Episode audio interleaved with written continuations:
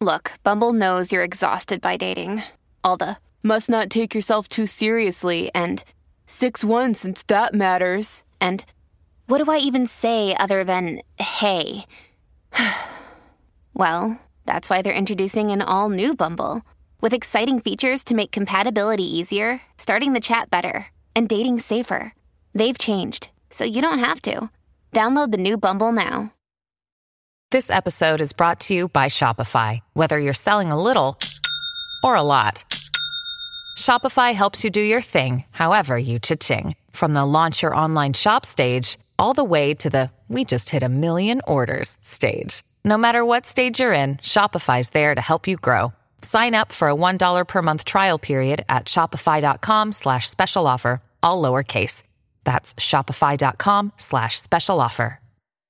This is Optimal Living Daily Relationships, episode 164 Getting Your Family on Board with Life Changes, part 1 by Leo Babauta of ZenHabits.net. Welcome, relationship optimizers. I'm Joss Marie, your host and personal narrator, right here on the Relationships edition of Optimal Living Daily. This is your one stop podcast for all things relationships. Here on the show, I narrate blog posts about dating, breakups, parenting, marriage, and much more every Monday through Friday, free of charge. And before I go any further, I just want to apologize in advance for sounding congested, as we're still battling colds here in the Rankin household. Also, if you enjoy our content and listen frequently, please consider subscribing to the show. Not only will you get episodes delivered directly to you daily, but by subscribing, you will also help boost our rankings in the Apple Podcast app. You can subscribe by simply searching for Optimal Living Daily Relationships from wherever you're listening to this episode, clicking on the show icon, and hitting subscribe. And thanks so much in advance for all your support. Today, I'll be narrating the first part of a two part mini series by Leo Babauta of ZenHabits.net. So make sure and come on back again tomorrow for the second part of this post. That'll be episode 165. And with that, let's hear today's post as we start optimizing your life. Getting your family on board with life changes. Part 1 by Leo Babauta of ZenHabits.net. Quote, Men learn while they teach. Seneca the Younger. It is a curious phenomena that when we try to change our habits, simplify our clutter, eat healthier, start exercising, the other people in our life don't instantly want to be changed in the same way. It's as if they had their own minds. Horrible as that might sound, it's the reality we have to deal with if we have a family or friends, roommates, coworkers, and so on. They often resist changes we make, or their possibly unhealthy habits stand in our way. You're trying to eat only whole foods, and yet your daughter eats goldfish crackers and pizza and Oreos, and she doesn't seem to want to munch on asparagus instead. So, what's a habit changer to do? Abandon all attempts at change? No. Force change on family members? Tempting, but not effective. The answer is that there is no simple answer. I'll share what has worked for me, but that won't work for everyone. When you're single and living alone, it's easy to make whatever changes you want to make. But if you're married, you have to make compromises. You live in the space that is common between the two of you, and that is negotiated space. When you add kids to your life, you now live in a space that is common between all of you, also a negotiated space. What works? Let's take a look at some strategies. Try one, try two, or try them all and figure out what works in your negotiated space. Getting others on board. Here's a common scenario. You've read about some interesting challenge or change someone else has made, or perhaps read a magazine article or book on the topic and have been giving it some thought. and finally arrived at the decision to make the change, and then you spring it on your significant other or entire family, they somehow aren't as enthused as you'd like. That's because you have gone through an entire thinking process to arrive at the decision, and they are being asked to come in only at the end, after the decision has been made. That's not fair to them because they haven't had time to go through the same thinking process, to consider the reasons, to find the motivation, to be included in the decision.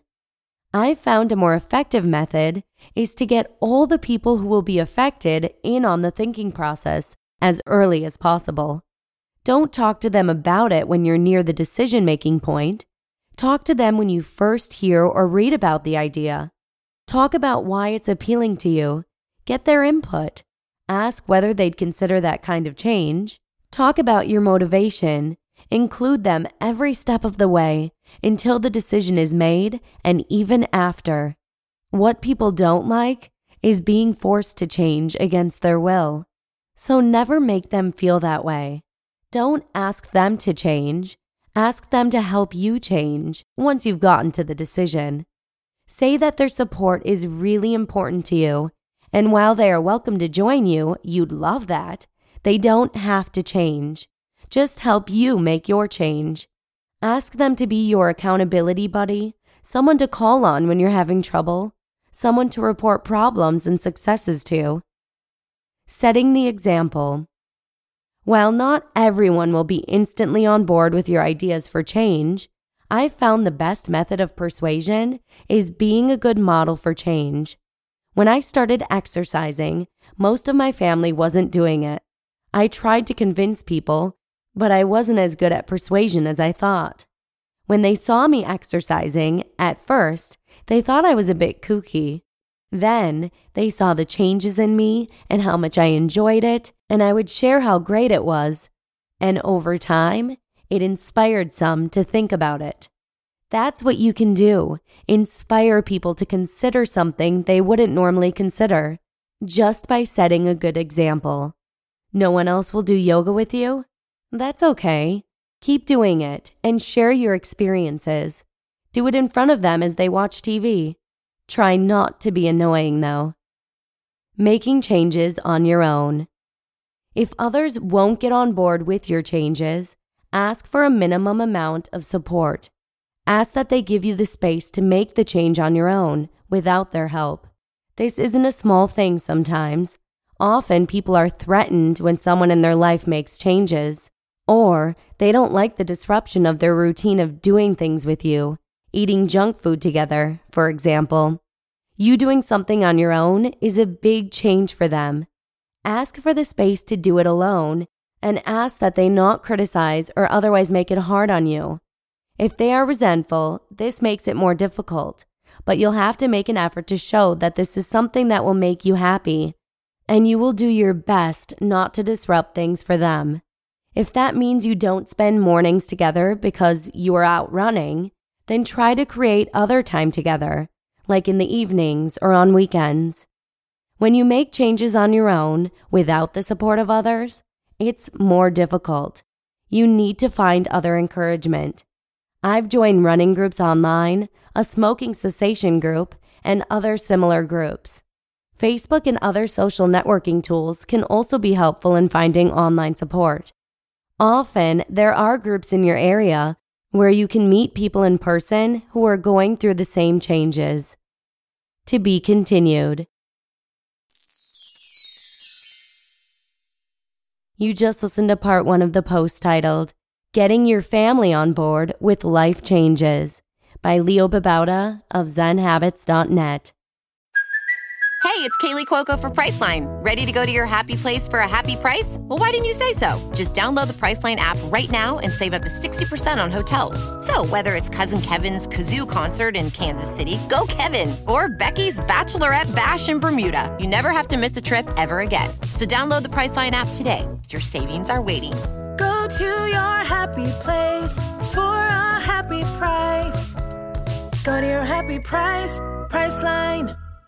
We feature Leo pretty frequently here on the show, so you may want to consider subscribing if you'd like to hear more from him in the future.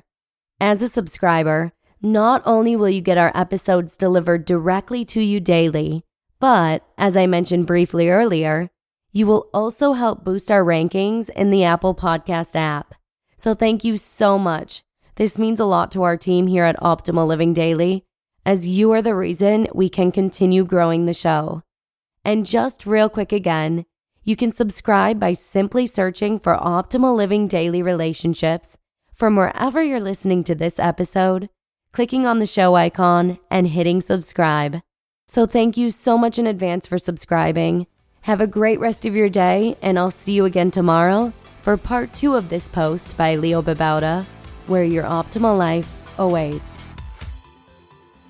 Hello, Life Optimizer. This is Justin Malik, creator and producer of this podcast, but also Optimal Living Daily, the show where I read to you from even more blogs covering finance, productivity, minimalism, personal development, and more from incredible bloggers like Derek Sivers, Zen Habits, Marc and Angel, The Minimalists, and all the ones you hear on this show too.